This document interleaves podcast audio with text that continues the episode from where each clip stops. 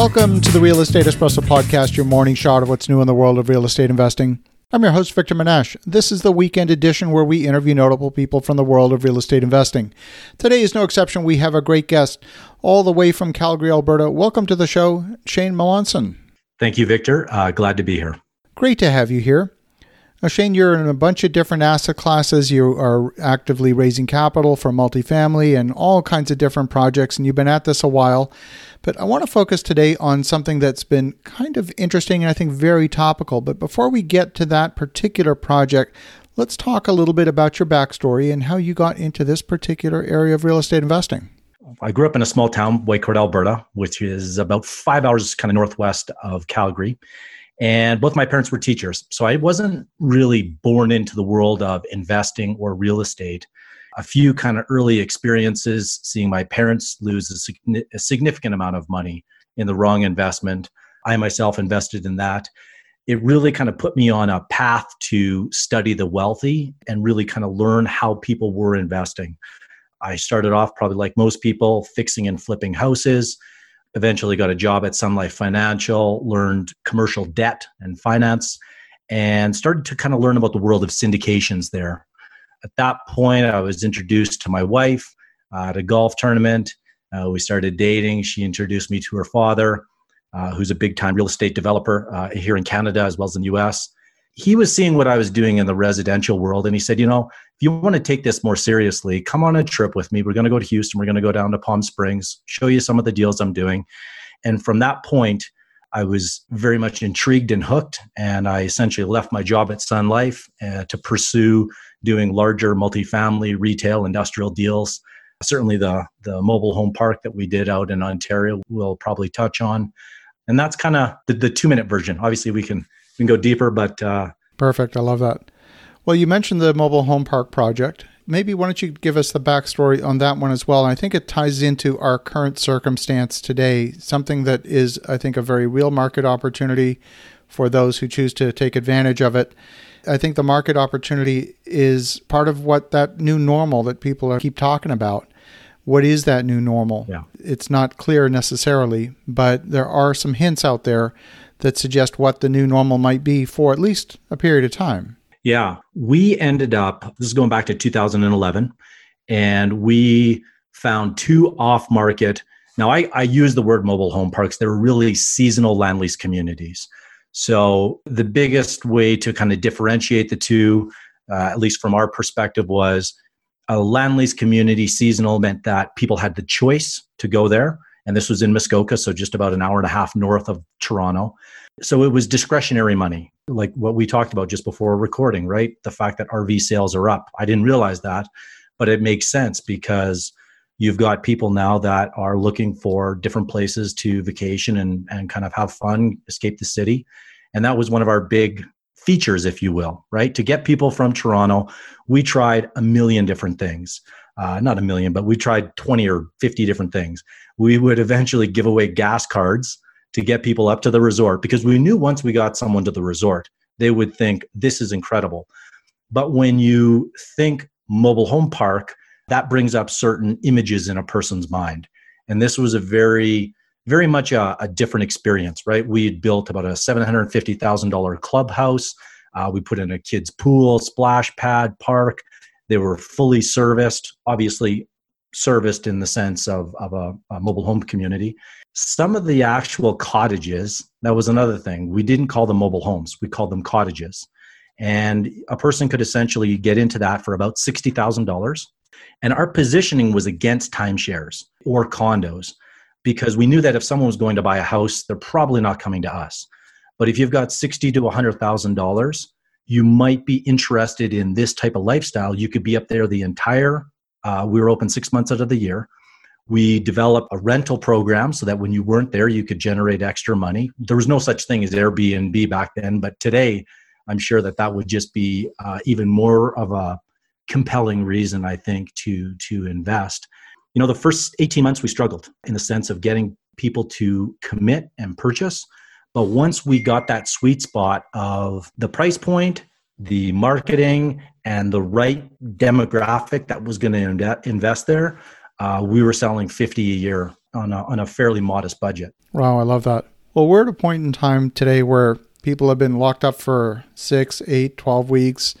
They're starting to go a little bit stir crazy and looking for a getaway. They're not going to board an aircraft and go to an all inclusive resort on an island, but they are looking for a getaway. They're looking for something that's driving distance, something where there's going to be a little bit of social isolation.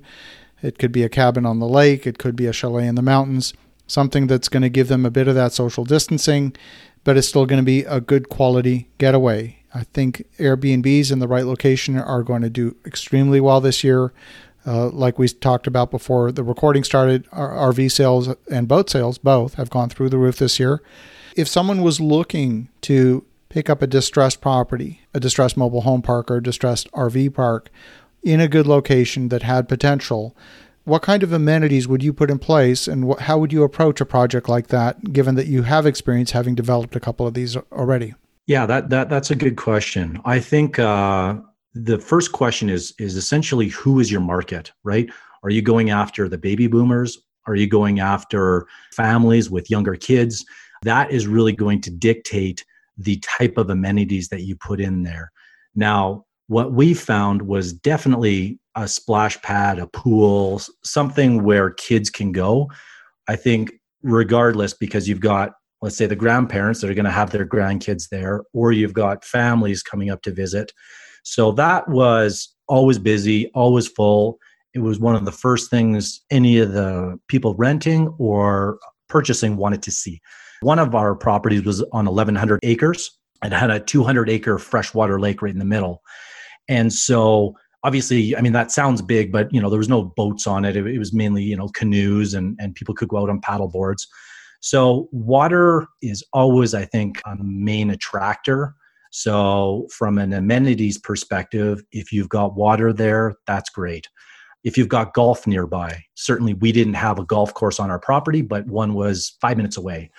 I'd say those are some of the amenities that I would focus on. We developed the clubhouse, which was nice. It, it, acted as a sales center.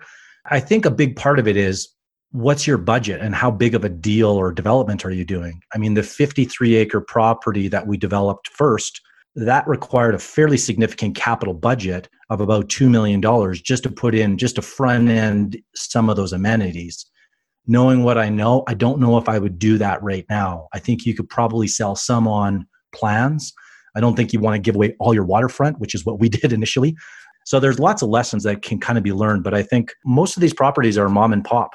And so understanding the infrastructure in the ground and how much that is actually going to cost to replace or upgrade if need be would be probably the first thing I would verify because if you go in thinking it's going to be 5000 a site to service or upgrade and it turns out to be 12000 uh, all of a sudden your budget can uh, can quickly get out of hand yeah absolutely when you're developing a property like this the other piece of infrastructure of course is electricity RVs typically want 30 to 50 amp service. If you're looking at mobile homes or anything like that, often the utility is going to require you to have 200 amp service, which for many of these pre existing properties will be a significant upgrade.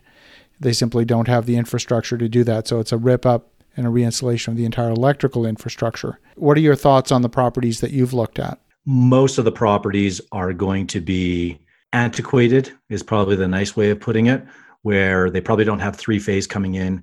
Whether you call it shallow or deep services, I kind of looked at the sh- the shallow services as a little bit less of a th- that's a much easier number to quantify what we found was when you start upgrading your water systems and who's going to be uh, required to monitor those systems because if you're on a private water well then you need someone that is that understands it has done the testing knows what to look for because you're responsible for people's uh, health and safety out there.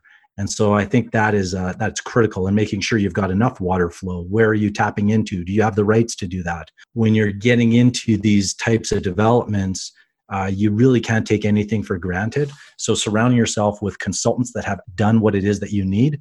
Like I, I'm not the expert, right? I basically surrounded myself with experts, fortunate enough to know what questions to ask them, and then verifying and keeping track of everyone. But uh, yeah, water, sewer, and sanitary. Those were some of our biggest expenses. At Bonnie Lake, for example, one of the resorts we had, that was really in the Canadian Shield.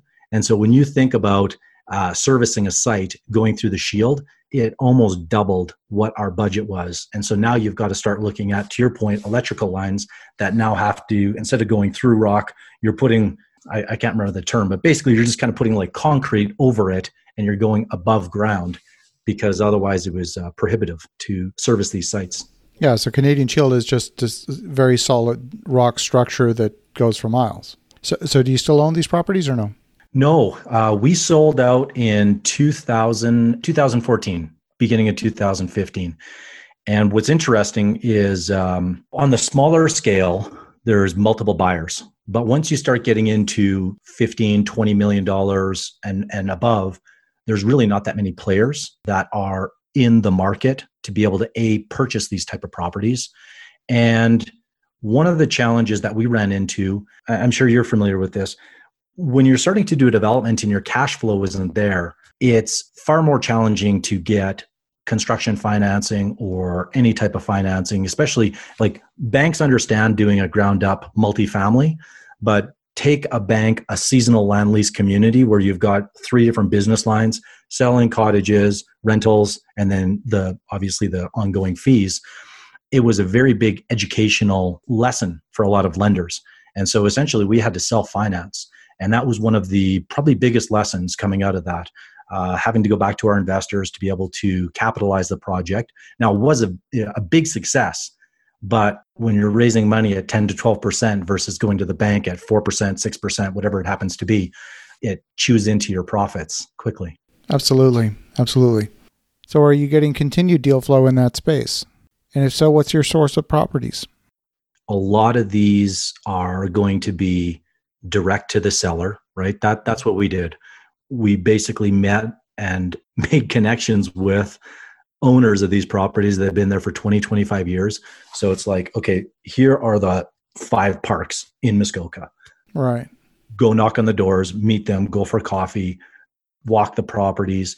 It's very different than when you're buying an apartment building or a piece of land from, say, a broker, right? I mean, that that that has a very kind of clear process. Whereas when you're buying a seasonal land lease community, for example, or even a mobile home park, you might be doing a share sale versus an asset sale, which are very different. I had to learn all about that.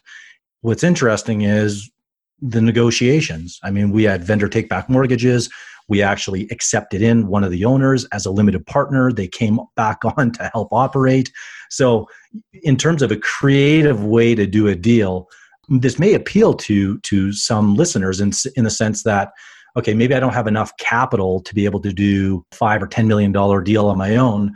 I'm able to raise some equity. I give the seller what they want, right? They they no longer want or can maybe afford to upgrade the property in in terms of getting it to a level that is compliant or attractive to owners and so going in and having a bit of a open mind in terms of how to structure that deal uh, we found to be quite interesting to say the least uh, some of these meetings went on for three four months uh, because you can imagine when you're asking for a two and a half million dollar vtb on 1100 acres with many unknowns how do you structure that deal? And I remember distinctly sitting in a boardroom with my father in law and I and the seller, a very shrewd uh, individual. And we were at a standstill because we really could not get our head wrapped around how to do, how to structure this VTB. Essentially, what we did is we cut the park in half and said, we're going to put half of the VTB up here and half of it down here. And he said, okay, so what you're asking for is an option on the on the south land. And he's like, well, I guess if that's the way you want to look at it, yeah, it's you could call it an option. Now we had to pay some a nominal interest rate on it, but our biggest question was if we can't develop on the south land, then is it really worth the number that we're paying for it? And right. so, uh, anyways, I mean, these these are just kind of the the different strategies and and things that come about. And uh, you know, when you're when you're dealing with people that are sophisticated, You've just got to have many different tools in your tool belt to be able to navigate uh, those negotiations. I love that. Well, as you as you may know, I have developed a mobile home park and an RV park and done it with our own captive municipal grade water supply and our own captive municipal grade uh, sewage treatment plant and all of the rest. So all of these off grid things that you've talked about, uh, we have direct firsthand experience with. And it's not simple. There's a lot of regulations to meet, and absolutely, it's something that's a, an issue. It's something that it demands ongoing attention and maintenance. But even with that, uh, we, we love being in that business. Yeah. Yeah. No, I, I think that there's a lot of unknowns and variables, which is maybe, and, and I, it, let, let's face it, it's not quite as sexy to say that you own a mobile home park versus an apartment building or an office building. But I can tell you the people that generally own those mobile home parks do very well and they don't like to sell them unless there's like a real need or desire to do something else with it. Well, Shane, if folks want to learn more, if they want to get in touch, what's the best way? You know, the best way is just my website, Shane Melanson, M E L A N S O N dot com. And you can check out any of the resources uh, there. Fantastic. Well, for the listeners at home, definitely reach out to Shane and connect with him at shanemelanson.com, S H A N E M E L A N S O N.com. And in the meantime, have an awesome rest of your weekend. Go make some great things happen. We'll talk to you again tomorrow.